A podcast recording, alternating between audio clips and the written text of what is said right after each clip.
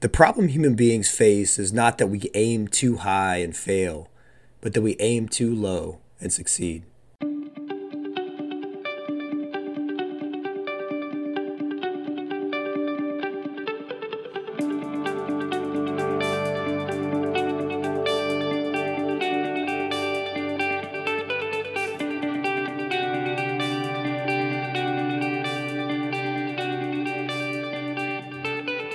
Hey, friends, welcome back to another episode of Intentional Living and Leadership. First of all, forgive my voice. I am suffering from allergies, and it is an awkward time to have allergies as COVID 19 spreads throughout the US and the world. Wow, since the last time I recorded, so much has changed. Many governors have ordered residents to shelter at home. Many of us are now working remotely from home. Schools are closed, which means parents are trying to figure out how to work and homeschool at the same time. Uh, and then many are losing jobs. Many are unsure how long their jobs will remain. And I know many of us are dealing with this mountain of uncertainty about the economy, about what this virus might do to us individually and to our loved ones, especially those most vulnerable at this time. And like many of you, I have been observing this unique moment in history and have many thoughts on how we're dealing with it as individuals as families, as organizations, and as leaders. And I want to offer just a few quick thoughts before we jump into today's interview, which is a perfect topic for what we're all going through as a world. Uh, first, I want you to know if you need something, if you need anything, please do not hesitate to reach out to me for help. I would love to pray for you, to listen to you, to encourage you, to help you in any way possible. During this moment, we need each other, even if we have to stay six feet apart and practice social distancing.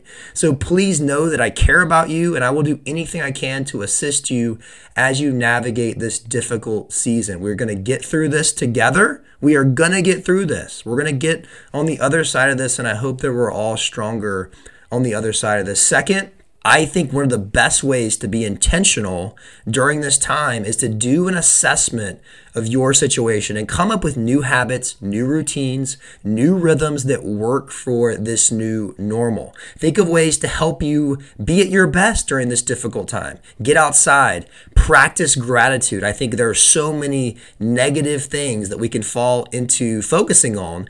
I think it's all the more important right now to be intentional about writing down those things that we're thankful for, asking yourself and your spouse and your loved ones, hey, what are some things that you're thankful for right now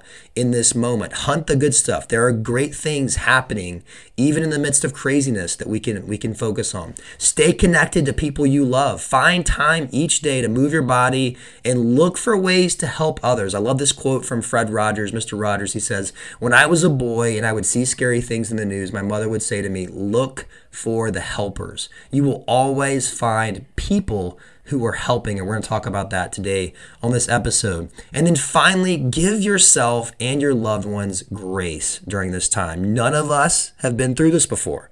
This is the first time for any of us. We're all figuring this out as we go. Even if you've been through difficult times before, even if you've built resilience, we are we all have moments of struggle and challenge as we navigate new things. So give yourself and your loved ones some grace. And I'm so excited with all that. I'm so excited to bring you this interview today with Dr. Ryan Gottfredson, who is a mental success coach and a cutting-edge leadership consultant, author, trainer, and researcher.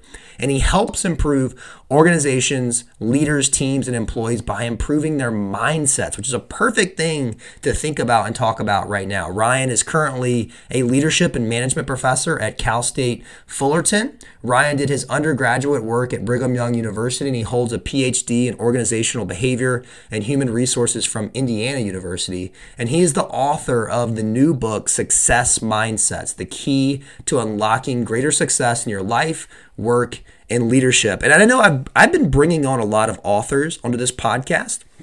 And I want you all to know if I'm bringing someone onto this podcast, I have one, I've read their book. And then number two, I think their book is really good and has a lot to offer you all. Thankfully, I'm in a position now to be able to be selective about who I bring on this podcast because I want it to be of value to you. And Ryan's book is no different. Ryan's book is one of those that is there's there has been a lot written on mindsets, but Ryan takes a unique approach of labeling all of the four key success mindsets, synthesizing them, and giving us all great examples of how we can implement them in our own lives. So I, I really think you're going to enjoy his book and this interview. Ryan also works with organizations to develop their leaders and improve their collective mindsets and culture. He's worked with top leadership teams at, for example, CVS Health, Deutsche Telekom, and dozens of other organizations. As a respected author and researcher on topics related to leadership, management, and organizational behavior, Ryan has been featured in Harvard Business Review and he's published over 15 articles across a variety of journals to include the Journal of Management, Journal of Organizational Behavior, Business Horizons, Journal of Leadership and Organizational Studies, and Journal of Leadership Studies. His research has also been cited over 2,000 times since 2014. So, as we explore each of these four success mindsets today that's a growth mindset, an open mindset, a promotion mindset, and an outward mindset I just want to ask you to reflect on which ones you think you have cultivated well and maybe which ones you think you struggle with the most. Sometimes this is a hard thing to do. It's called metacognition. It's thinking about the way that we think. But as you'll hear Ryan say, everything starts with our mindset. So without any further ado, please enjoy this interview with Dr. Ryan Gottfredson. Ryan, welcome to Intentional Living and Leadership. Hey, thanks for having me on. I've been looking forward to this. Yeah, it's really great to, to have you on. I love your new book that is out in it's out in ebook and audiobook, is that right? And it's coming out in print form May 5th, is that right? That's correct. Yeah, it's, That's, it's kind of been fun to have something out there in the world, a, a, book out there in the world with the ebook and audiobook form, and starting to get some really good feedback. So it's uh, it's been a fun journey so far, and we're looking forward to ramping it up. That's awesome. I wish we could have recorded our conversation before we hopped on here. It was really neat. But one of the things I was telling you that I love about your book is it takes a lot of these different topics, these different mindsets that you might read in different books or areas, and it really pulls them together. You give a lot of great examples, and I think you you really gave us a lot of practical tools, which is great. And I hope we can get into some of those today for the the benefit of the audience. But before we kind of dive into the, some of the specifics I'd love if you could just share a little bit about your background and maybe what led you to write this book about these different success mindsets. For sure. So I'm a leadership professor at Cal State Fullerton, and I did my doctorate degree at Indiana University in organizational behavior. And my dissertation was on leadership, which was fantastic. It allowed me to review the last 70 years of leadership research and my dissertation primarily focused on what has been the dominant focus in leadership research, which is leadership behaviors. In other words, what do leaders need to do to be successful? And that was really interesting, and I thought it was great. And I, we, we came up with some really interesting findings. But the basic idea just didn't resonate very well with me I, because I felt it was a little bit short sighted. I guess. Hmm. My guess is you would probably agree with me that I leadership do. is more than just doing the right thing. It's no about doubt. being a certain type of person, being somebody that others want to follow. Yeah. And so for the last seven years, I've been on this journey to try to figure out how do we tap into the being element of leadership. And everything's led me to mindsets. And so mm. that's where my book came out of. And what I've learned about mindsets, our mindsets are foundational to everything that we do. They operate largely non consciously, yet they shape how we think, how we learn, and how we behave. And so hmm. when you say you love how it brings ideas together, well, it makes sense that it would because mindsets are foundational yeah. to really everything else that we would want to build on top of it. Yeah, I love this question. I think you asked this kind of towards the beginning of your book. You said, Do you think that your thinking is the best way to think? And that's just a simple question, but I think that gets at the basic idea of what you're getting at is how much our mindsets shape our behaviors and our attitudes, everything we do. Well, it's really interesting, particularly when you get in front of a group of leaders of organizations. you walk into the room and you can ask them, Do you think that your thinking is the best way to think? Or another way to put that is, Do you think you're doing the best job that you can? And they all say yes. Hmm. But their experiences are very different depending upon their mindsets and maybe let me give you an example that kind of drives this point home. Yeah, yeah, please. Are you much of a football fan? I love football, but I think with kids and everything, I haven't done a great job of following it over the past, I don't know, decade. uh huh. Gotcha. But I enjoy it. I played football in college, actually, which is oh. is terrible. I should follow it more closely. oh, it's all good. So uh, Tom Coughlin is the former head coach of the New York Giants. So yep. he was a pretty successful head him. coach. Yeah. Uh, won two Super Bowls. And then when he stepped down as head coach of the New York Giants, he went over to the Jacksonville Jaguars as the president there. And the, the Jacksonville Jaguars just haven't been very successful. Um, and so I think we've got to imagine that Tom Coughlin is thinking, I'm going to go over to the Jacksonville Jaguars and I'm going to turn the ship around. Like, mm. I imagine he wanted to have a lasting positive impact to leave a legacy, really, mm. for himself, but then also the team. And this last season was really interesting because I, I mean, some a bit of backstory is Tom Coughlin is kind of known to be a disciplinarian. He he has some of the Vince Lombardi tactics where if yeah. you're if you're on time, you're late. You have to be five minutes early if you want to be on time. And I imagine him thinking, all we need to do is we need to instill some discipline within the football team. If we can get some discipline, and I'm sure you hear this a lot in the military, we need greater discipline, uh, which you do. Um, but but that's kind of was his focus is is bringing this discipline. But during the course of this last season, the NFL Players Association Association came out with a report that said, and the Jacksonville Jaguar players represent 3% of all of the NFL players, right? Because yeah. there's about 32 teams. Well, the report said that from these 3% comes 25% of all player complaints wow. in the NFL. And so, and they even went on to say that we cannot recommend that NFL players play for the Jacksonville Jaguars. Oh my goodness. And so the owner promptly fires Tom Coughlin, you know, rightfully so. Uh-huh. But here's just a dynamic that I think is so fascinating where you have Tom Coughlin who has all of the good intentions in the world. I imagine is doing the best that he can, and the effect that he has on the organization is actually negative. Hmm. And unfortunately, this phenomenon, which I'm going to call good intentions and hmm. low awareness, plays out everywhere. Hmm. In fact, statistics are saying that 60% of employees say that their direct leader damages their self esteem. And so it, it's interesting because I think that most leaders and really most people, we want to be a positive influence on the lives of others. And that's part of our ideal self. Hmm. But so often we don't live up to that. And the reason why is because we've likely got underlying mindsets that are causing us to think and behave in ways that we feel are best, but are actually detrimental for those around mm. us. Wow. That's really an interesting illustration because the same guy, same mindset, I guess, taking it to a different organization, seeing the results. Do you find, and I think you mentioned this in your book, do you find that a lot of uh, organizations also don't focus on mindsets? Are you, do you feel when you go and speak that this is kind of an, an unusual topic for them to talk about? Yes, it is. I, I think part of it it's interesting. I don't think that there's my guess is there's less than 1% of organizations that talk specifically about mindsets as part of their leadership development programs. This isn't to say that they don't agree that mindsets are important.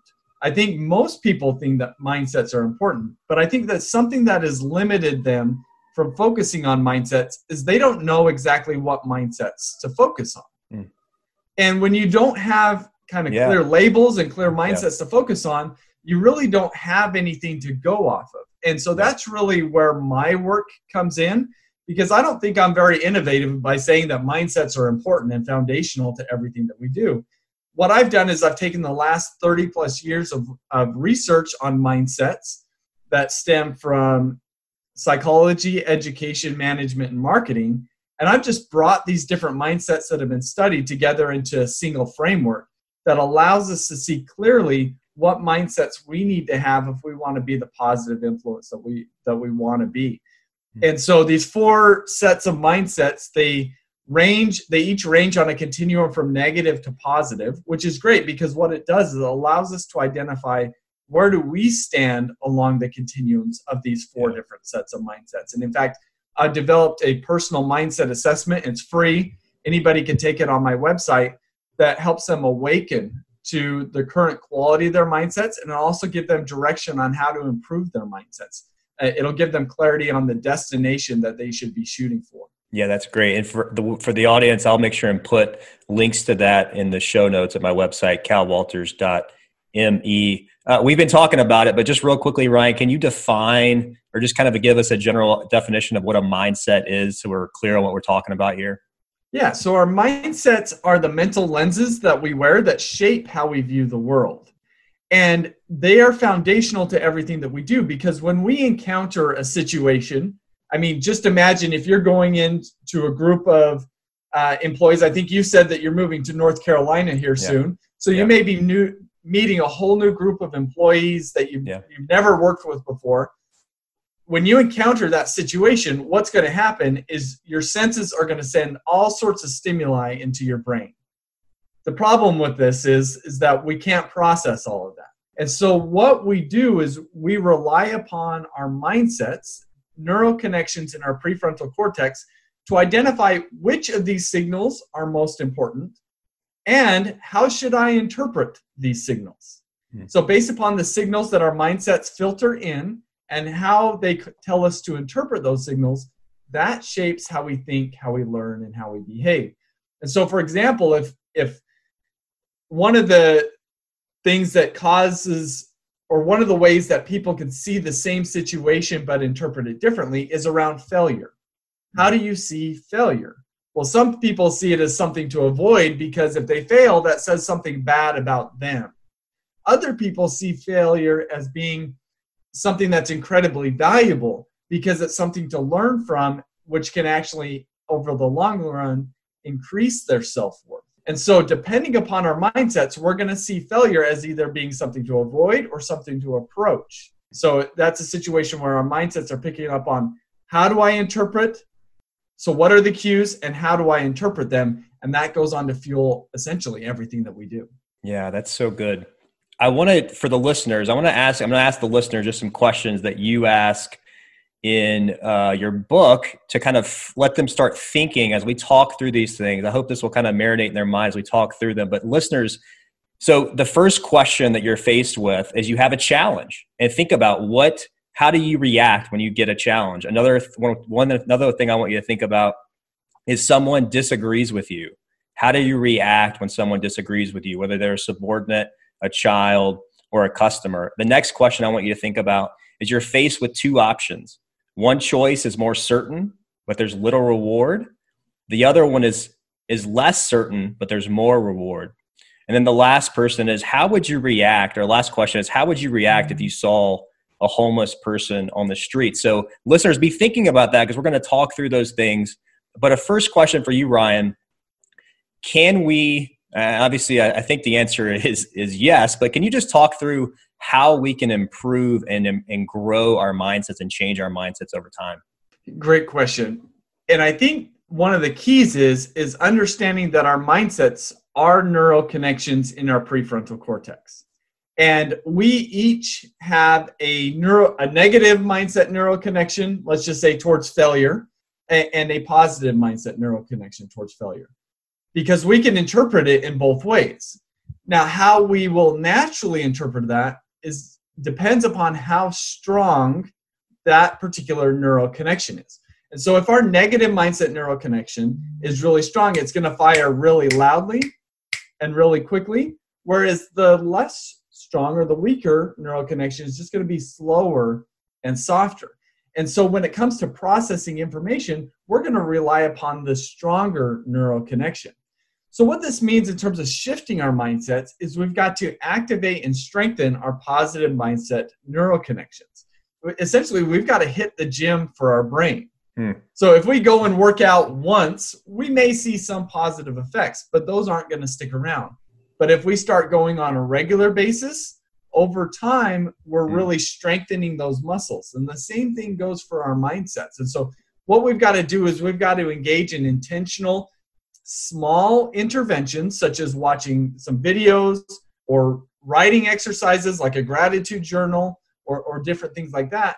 And as we do that over time, we will exercise and strengthen our positive mindset neural connections. And so, one of the things I've actually developed is a digital mindset coach that Oh, wow. helps people do that. That's cued into the four what I call success mindsets that I Yeah. focus on. So Yeah. we we develop specific questions and activities for each of those specific mindsets. Wow. Well, uh, before we get into these success mindsets, just on that uh, success coach or the mindset coach, is that uh, to supplement the book? Yeah, and that's what I think which is really cool is people read the book and then if they want to really do some mindset work and is they engage in the digital mindset coach and what we're finding is it has four primary benefits. One is it's shifting mindsets. Two, it's enhancing learning and retention of the material in the book. So we don't just read it and it's just That's so good. we lose it. Yeah. We actually are, are engaging in efforts to continually retain that information. Uh, third, we, we're seeing greater levels of self awareness and enhanced metacognition. Hmm. And then fourth, people are, are sharing that they find themselves being more intentional about their mindsets, their day, and their influence. Wow. I love that because so often I just read a book. I love the concepts. Like I love the concepts in your book, but I don't quite know what to do next. And then a month will go by and I'm like, man, I really love that success mindsets book. I don't know that I've done anything with it. Uh, so I love that you're giving people a practical tool to take what they learn in the book and then go and apply it and really integrate that into their life. All right, so let's jump right into these four success mindsets. The first one is a growth mindset versus a fixed mindset. So, can you talk a little bit about what that is? And then for the listeners, this is all about you have you're faced with a challenge. How do you view that challenge? Great. So the fixed mindset is on the negative side, the growth mindset is on the positive side. And so we're going to stand somewhere along this continuum. And when we have a fixed mindset, we're we tend to believe that people cannot change their talents, abilities, and intelligence, and that includes ourselves. When we have a growth mindset, we do believe that we and others can change our talents, abilities, and intelligence. And here's why this matters is because if we were to fail and we have a fixed mindset, meaning we don't believe that we can improve, how are we going to interpret that failure? Hmm. Well, we're likely going to internalize that Yeah. and consider ourselves a failure. Let me give you a quick example of this. Is I have a nephew who I no longer play board games with because when I would play board games and he would get to the point where he knew he was going to lose, he would topple the table. It's like, who does this? well, it's somebody who says that if I lose, then I'm a loser because I don't believe that I could change my talents, abilities, and intelligence. Hmm. And so, those with a fixed mindset, we are primarily focused on looking good. Hmm. We want to be seen as having talents and abilities. So we Yeah. kind of see the world in terms of haves or have nots, and we want to be a have. And so, because of this, and going to your point about challenges, we actually seek to avoid challenges because we see them as being high risk for failure.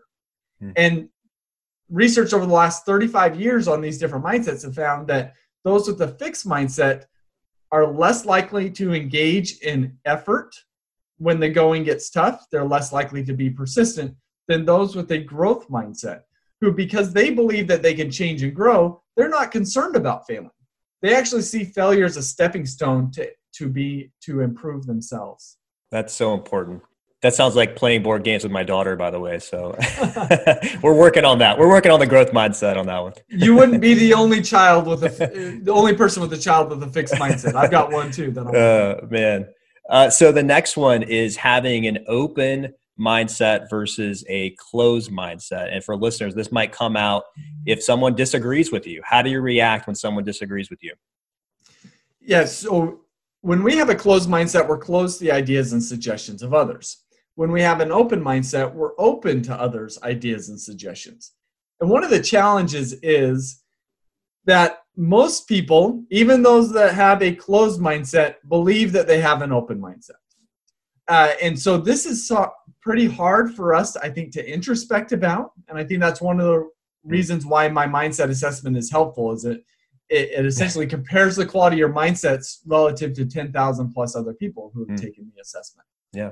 But I think most people, they are really justified when they have a closed mindset. And here's what's going on. And here's why people develop a closed mindset is they believe that what they know is best. Hmm. And when we believe that what we know is best and we're comparing our mind to a bucket, we believe that our bucket is full. Hmm. Now, what happens if we try to pour something into a full bucket? Yeah. Well, it's just going to go off the side. We're not going to be able to absorb anything. And so, those with a closed mindset, they and they see their bucket is full, they primarily want to be seen as being right because I know what's best. I want to share that. So they're inclined to provide answers instead of ask questions. They're going to avoid feedback. They're going to avoid new perspectives and they're going to see disagreement actually as a threat because if you disagree with me and I know what is best, then then this is now a threat to me.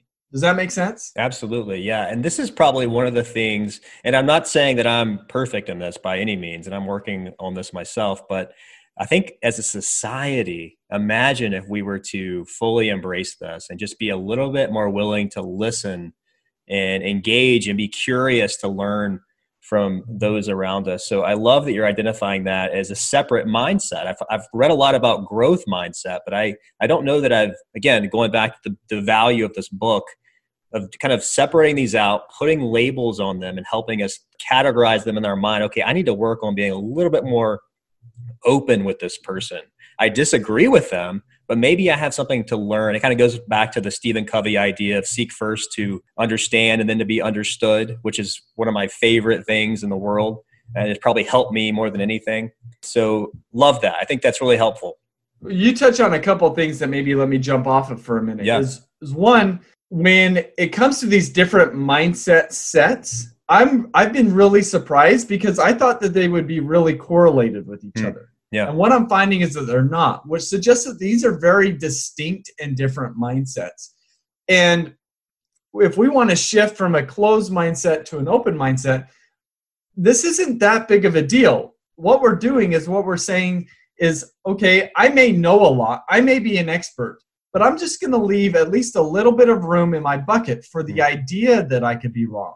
Yeah. And the shift that that makes for us is incredible because we go from wanting to be right yes. to wanting to find truth and to think optimally. So when we're wanting to find truth and think optimally we're asking questions we're inviting feedback inviting new perspectives and we see disagreement as opportunities to learn and grow. And and this is where innovation and creativity thrive is when we're able to ask questions. This is when engagement happens for employees is when hmm. leaders are asking for their voice hmm. in fact in my uh, a few years ago i was a consultant at gallup for a year and i did a data analysis and i found that if an employee can rate a five on my opinions count at work so this is strongly agreed that my opinions count at work 95% of those employees were engaged mm. And this is in a database where Gallup says that less than 35% of employees are engaged. Wow. So if we could bring out the voice in our people, we will find engagement on the back end of that. And so mm. uh, having this open mindset is critical for engagement, for psychological safety, uh, as well as a whole host of other benefits for ourselves, such as thinking more clearly and more optimally. Yeah, since you brought that up, I want to kind of drill down a little bit with that because I think this kind of brings together a lot of the stuff that I've been reading about, you know, Ray Dalio and his organization, just this radical transparency, um, some of the other stuff I've read about cultivating a feedback culture. Do you have any tips or tricks or suggestions or advice for leaders to create that engaged culture, to create an organizational culture where people feel comfortable being engaged, giving feedback? Great question. So when when we have a closed mindset, our desire is to be right. When we have an open mindset, our desire is to find truth and think optimally. And so if we've got a culture that makes it seem that employees have to be right, that they need to be the know it all, then what we are doing is we are unintentionally, I mean, there's probably some good intentions behind that, but we're unintentionally incentivizing the negative mindsets. And Microsoft is a great example of this because when Satya Nadella came in in 2004 as CEO, Microsoft had been stagnant for the prior 13 years in terms of their market cap and stock price. And when he came in, his primary focus was on shifting the culture and he focused on mindsets. And what he found and what he tried to do is that Microsoft, their employees felt like they needed to be know-it-alls, and he changed. He put on all the employee tags, going from know-it-all to learn-it-all as a way to promote more of these growth and open mindsets. And as he as they as they made that shift where they don't feel like they need to be the right person or or have all of the answers, they're creating space for the idea that they could be wrong and that together as a team they will come up with the right solutions. Mm, not great. just one person. And what he says is the there was more going on outside of the meeting than inside of the meeting because nobody was speaking up in the meeting because nobody felt safe to do so. so as they focused on shifting mindsets, the the growth in Microsoft over the last six years has been incredible. I mean, the, their market price I looked up the other day. It may change because the stock prices changed uh, a little yeah. bit, but uh, their last I checked, they were four times above what they were in 2014. So four times growth, primarily founded on a shift in mindsets. Man, that is that's such a practical tip to have one example of how to kind of change a culture. I think we've all been in organizations where that happens, where there's a lot more discussion and transparency and honesty happening outside of the meeting when the leader's not around than when the leader's present. I had uh, David Marquet on a, a month ago, and he talked about the language and how important it is to use that language, and how sometimes the leader has to be the last one to assert their opinion, to allow other people to feel comfortable giving their opinion. And so uh, it's just it's neat to see a lot of this come together, and I hope for our, my listeners that they're seeing some of these corollaries Thanks for that, Ryan. That's really helpful. I know for me personally, and I'm sure for a lot of the listeners. All right, next is number three is a promotion versus a prevention mindset. So here's that situation where you have a choice between two options. One's a lot more certain, but there's not a huge opportunity for reward. The other option is a lot less certain, but there's more opportunity for reward. So listeners, just kind of testing your own mindset here. Think about how you would react to a situation like that. And then Ryan, kind of talk us through this a little bit. Yes. When we have a prevention mindset, our primary focus is on not losing. When we have a promotion mindset, our primary focus is on winning and gains. And to kind of paint the picture of these different mindsets, let's imagine that we're a ship captain in the middle of the ocean. Hmm. And if we have a prevention mindset, our number one focus is on not sinking. We don't want any problems to occur. We don't want to take any risks. We don't want to rock the boat. But what happens when a storm comes on the horizon? How are we going to react to that storm? Mm, yeah. Well, we're probably going to head to a place of safety, a port or a harbor where we can be safe. But then we've got to ask ourselves is that port or that harbor, is that the destination that we originally set out for? Probably not. So when we have a pr- promotion mindset as a ship captain, our it's not that we're not concerned about sinking because we are, but our primary focus is on reaching a specific destination. And so when that storm comes on the horizon, we ask ourselves, does that storm stand between me and my destination? And if the answer is yes, then we prepare for that storm. We batten down the hatches and we become willing to take the risk of braving the winds and the currents of the sea because that's the only way to get to our destination. Hmm. And so at the end of the day, the difference between these two mindsets are those with the prevention mindset are inclined to run from challenges hmm. as a way to protect their safety. And that's very justifiable. I mean, I, I get that approach because I was there for most of my adult life. Yeah. But what we got to realize that if we really want to be the drivers of our lives and create the outcomes of our own proactive design, we've got to have a promotion mindset. We've got to be willing to brave the winds and the currents of the sea because that's the only way that we'll ever get there. Yeah, I think that's a really helpful illustration. It makes me actually think I always wanted to be a great basketball player. I really always wish that I could shoot well. I've always admired shooters who can just make shots and it almost makes me think of me in the past where I was so worried about not missing that I would never shoot. So it seems to me the great shooters, they don't even think about missing. All they focus on is making the shot, and the best coaches just say, hey, keep shooting, keep shooting, keep shooting. So is it kind of like that? Is it is when and correct me if I'm wrong, so I might be assuming something here. But is this partly what you're focused on? Like, are you focused on winning versus not losing, or do I have that wrong?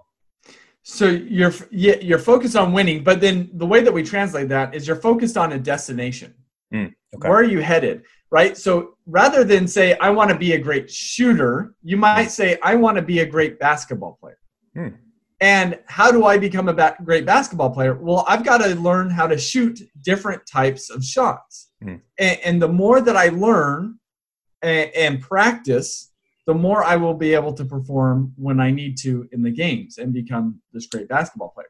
Hmm. So it all depends on we've got to create an outcome that we're shooting for. We've got to have a purpose that's driving us to go against the winds and the currents of the sea.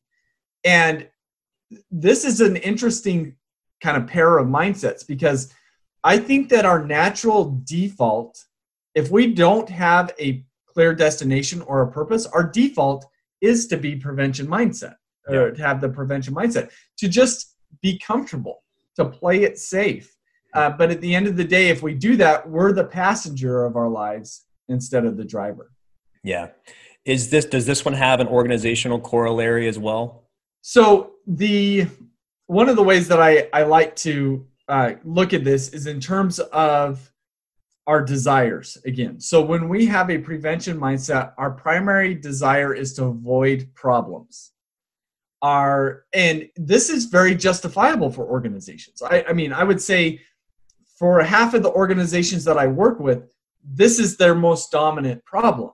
Yeah. And the reason why is because they've learned that if they have problems with their customers, their customers leave. And so, understandably and justifiably, they try to prevent problems at all costs. And that yeah. actually becomes their purpose. Hmm. Well, what if we've developed a culture where we're avoiding problems? What happens when a problem occurs? Well, employees are going to sweep it under the rug instead of bring it to light to, to effectively address it. And what's the likelihood of us being innovative and creative if we can't have problems? Creativity and innovation require problems.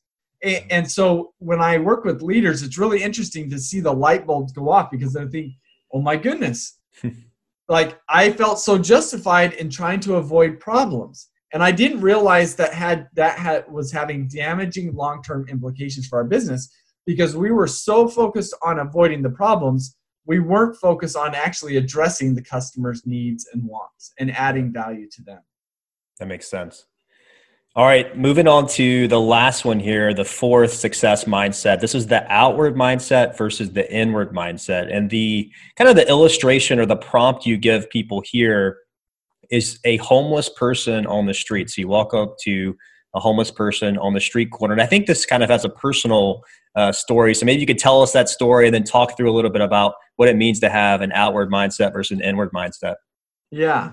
So I don't know about you, eh, but in fact, I found something really interesting the other day is that 50% of all of the US's homeless population lives in California. And so that's where I'm at in Southern California, which for me means that when I drive to work, there's a really high likelihood that there's somebody standing on a street corner asking for assistance. And for most of my adult life, I would, you know, I'm kind of ashamed to admit this, but I would see them as not doing their best. And when I would see them as not doing their best, I was quick to be critical. Like, yeah. what are you doing with your time? Why are you asking me for my hard earned money when you're just standing there? Why don't you do something a little bit more productive? Well, in those instances, I've got to ask myself one, I might be justified, but am I being a positive influence? Am I being my ideal self in those situations? Well, unlikely. And then I read Brene Brown's book, uh, Rising Strong, which I love her work, and she yeah. and and she caused me to ask a question when I saw homeless people, and that was, are they doing the best that they can? And let me take that assumption into these situations. And so when I would ask myself, are these what if this person is doing the best that they can? Hmm. What the, it led me to then ask another question: What in the world has happened in their life that has led them to believe that this is the best way to live? And upon asking that, I grow incredibly empathetic, and I'm much more inclined to assist them or operate in a way that's closer to my ideal self. Hmm. And so I think that this is a really great example because it demonstrates how our lenses that we're wearing shape how we think how we behave, and how successful that we are. And so the difference here is when we have an inward mindset, we're inclined to see ourselves as being more important than others, causing us to see them as objects and generally not doing their best. When we have an outward mindset, we see them as being just as important as ourselves. Their needs and wants matter just as much as our own. And this causes us to see them not as objects, but as people. And we're generally inclined to see them as doing the best that they can. Mm, wow. Yeah, I think this is probably, and I hate to admit this, but I think when, if I look back on my leadership in the past, I think this has probably been one of my biggest weaknesses. It's, it kind of goes back to this idea of how sometimes I think we tend to judge other people by their actions, and then we judge ourselves by our best intentions. So there's this dichotomy in the way it's, I think it's the fundamental attribution bias. But someone, for example, would show up late to work, and I would immediately think, oh, well, they just don't plan well, or they are lazy, or you know, they are not responsible. But if I'm late to work, I have a million reasons I can give you to justify why I had to take my daughter to school or, you know, I had other important things to do. And it just, I think it going, kind of goes back to what I think a lot of us have and these biases. So I love the way you articulate it. What do you think are some of the primary benefits of having kind of an outward mindset versus an inward mindset? And you can talk about that personally or organizationally. Yeah, let me use another example, uh, and I feature this in my book. The guy's name is Benjamin Zander. He's a conductor of the Boston Philharmonic Orchestra. And he said that for the first half of his career, he was the stereotypical authoritarian leader.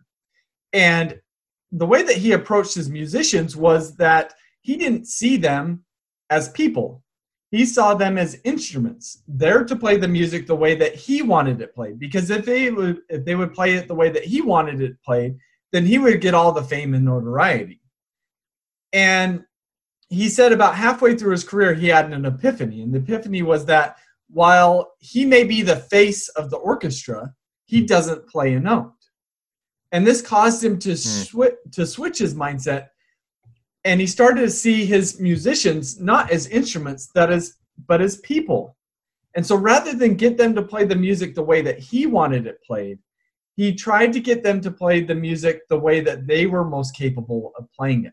Wow. He, in other words he was trying to bring out the best because he saw them as people. He cared about he then cared about their experience. He says that historically orchestra players have a job satisfaction level below that of prison guards, right? Because they're treated terribly by these wow. conductors who are primarily focused on their image and not on the success of their people. And so, as he made this transition, uh, he brought out so much more out of his musicians. And in reality, he's actually changed the culture of leadership amongst orchestra conductors. That now the norm is to be much more like how he was and, he, he's uh, I don't know how old he is, but he's pretty tenured orchestra conductor, and, and he was essentially one of the pioneers in taking this different approach towards its orchestra members, and and so it's been really interesting to see how you you can find a lot of TED talks by orchestra conductors that are promoting very similar ideas. I love that. Wow, I didn't know that. That's really that's fascinating. So, Ryan, I have to ask you about any practical tips you have for implementing these mindsets. I've heard you previously talk about, I think it's this five minute journal that you've mm-hmm. used, but uh, one of the things I really try to do on the show is is try to give the listener some practical tools. So, any just kind of practical tips that maybe you've experienced in your own life or you've seen other people have success with in cultivating these mindsets in their lives and in their businesses? Yes, let me give you an a a research study that was done, that, and then I'll I'll kind of back it up with these tips. Yeah, so perfect. in this research study, they took a group of financial professionals and they showed one group a three minute video about how stress is disab- disabling, and it's all backed by research. And then they showed another group a three minute video how about how stress is enabling, also backed by research. And then they let them go for the next two weeks and they tracked their engagement, job performance, and blood pressure over the next two weeks. And what they found is that those who saw the three minute video about how stress is enhancing had higher engagement, higher performance, and lower blood pressure. Wow. Is it's so it, I mean it's just incredible when you read crazy. some of this stuff because it's a three minute video. Yeah, that's insane. It's pretty insignificant. But what it's doing is it's activating and strengthening the positive mindset neural connections Hmm. And so if we can engage in, in behaviors, it could be watching a video, the music that we listen to. Another study was, that's interesting is they wrote down two paragraphs stating their goals and aspirations. And when they compared that to another group of students who wrote about their duties and obligations, those who wrote about their goals and aspirations, the promotion mindset, were more socially outgoing in their group conversations and were viewed more favorably by their peers. In other words, they had a higher reputation. Wow. So here's another example just writing a two paragraph exercise shaped how they thought and how they behaved. And so there's a lot of different ideas that we can come up with around this. And just to go to your point of the five minute journal, is I was given the five minute journal about two years ago, right as I was starting my journey into writing a book and, and entrepreneurship. And the guy who handed it to me said, This is going to change your life. And I'm thinking in my head, there's no way in hell I'm journaling. like, I don't journal. And so I bring it home and I open it up and I was like, I'll give it a shot for two weeks. We'll see how it goes. And, and the, the five minute journal has you answer three questions in the morning and two questions at night. So the questions are uh, three things that you're grateful for, three things that would make today amazing, and then fill in some self affirmations. Okay. And then at night, what are three amazing things that happened, and, and what can you learn from today to improve in the future? And as I started to do this uh, on a daily basis, and I didn't know it at the time, I was exercising my promotion mindset neural connections And as I did this over time, I was finding that I got into a competition with myself. I need to make today better than yesterday, and I need to make ne- this week better than last week. And then I got even more. What do I want to create in the future? And how do I get there? and to me that that was it was the tool that I used that shifted me from a pretty strong prevention mindset over to now what I believe I have is a promotion mindset. At, without which I would have never written my book. I would have never started up my own business. Uh, I would have never just you know invested a whole ton of money for an ebook marketing campaign that I have coming up. I you know, I took out a home equity line of credit to market my book because I believe in my book. I, I just would have never taken that risk hmm. had I had I had this prevention mindset because it doesn't make sense to somebody who hasn't. Yeah. So uh-huh. hopefully those are some examples. No, that's so good. Well, I, man, just hearing you say uh, just the the risk in quotations, those can't or that'll listen to this can't see it, but uh, it just goes back to I, I, can I can see how valuable this is, and I'm sure the listeners as we're talking through this can just see how valuable this is. So I'm so excited that that you've taken that risk. I'm so excited you got that five minute journal. It did change your life. You know, in fact, I think uh, I'll make sure and put a link to it in uh, in the show notes for the listeners. But I'm going to order one myself and, and try it out. I've never been great at journaling, but I love that that's just a practical way to improve your mindset. As we're uh, wrapping up here, Ryan, I'd love to ask you, and it's probably tough because I'm sure you've read a lot, but what are maybe like the top two books or three books, whatever you want to pick, that you think have influenced you and shaped you, uh, whether it be as a person, as a leader, in your academic environment? Great question. And uh, my book is very heavily influenced by all of these books mm. that, that I'm going to recommend. So I, I reference these books uh, as well within my book. I think I feel like I'm with you in a sense of at least what you said is I think the mindset set that I struggle with the most is is the mindsets of inward versus outward. Hmm. And the book that gets at this at the deepest is a book that's called The Bonds That Make Us Free. It's written by Terry Warner. It is an inc- it's a deep book and it's mm. going to force you to dig deep within you, but it is I think of all the books that I've read, I'm not sure if I've read more of a life-changing book than that wow. book. Probably because I needed it the most. Yeah. But it's a really powerful book. If you don't want to get in as deep into those principles, um, he's a founder of a consulting group called the Arbinger Institute, Okay. And they published several books on this topic of inward versus outward mindset. So, Leadership and Self Deception, Anatomy of Peace, and The Outward Mindset are all fantastic books. They're a little bit easier reads, okay. Um, but all very good. Um, you mentioned Principles by Ray Dalio, or at least you mentioned Ray Dalio. Yeah. His book Principles is fantastic. I think the best business book that I've ever read is Creativity Inc. Hmm. It's written by Ed Catmull. He's the founder of Pixar Animation, and then when Disney bought out Pixar, he became president of Disney Animation. And the whole book is all about how do you create a culture where creativity and innovation can thrive. Hmm. And many of the principles that he talks about are rooted in the mindsets that we've talked about. But then it's also fun to hear all the backstory of these movies that we've come to love uh, that Pixar and, both, and Disney have produced. So uh, it's a, I, I love the book all around. So That's the- awesome. hopefully there's three. Hopefully that'll. Yeah, that's that's great. I haven't read any of those, so I'm so excited to to check those out. That's what's so neat uh, when you get to have great people like you on and recommend books that I've never heard of, and I can go check out.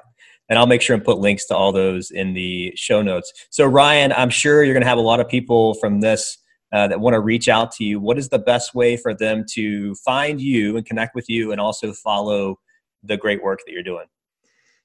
Um, the first place to go is my website. So at the web, my website, it's ryangottfredson.com. You'll find a link to take my free mindset assessment. You'll see a books page. If you go to my books page, I'm always doing promotions with my book. Uh, the promotions will be changing kind of here and there. But at the moment, if you buy an ebook, uh, I'll give you the audio book for free or vice versa. And then in addition, some free webinars. So we'll get that, ch- that'll change up once we get the print version of the book out. Uh, but go there uh, to first, you know, check out what options are available for freebies with the book. Uh, also, you can learn more about the digital mindset coach there. The probably the second best place to connect is LinkedIn. That's probably the the social media platform that I'm I'm most involved in, and would love to connect with anybody there as well. Well, Ryan, I genuinely have enjoyed our conversation today. Thank you so much for taking the time to come on the podcast. Thank you for writing this book.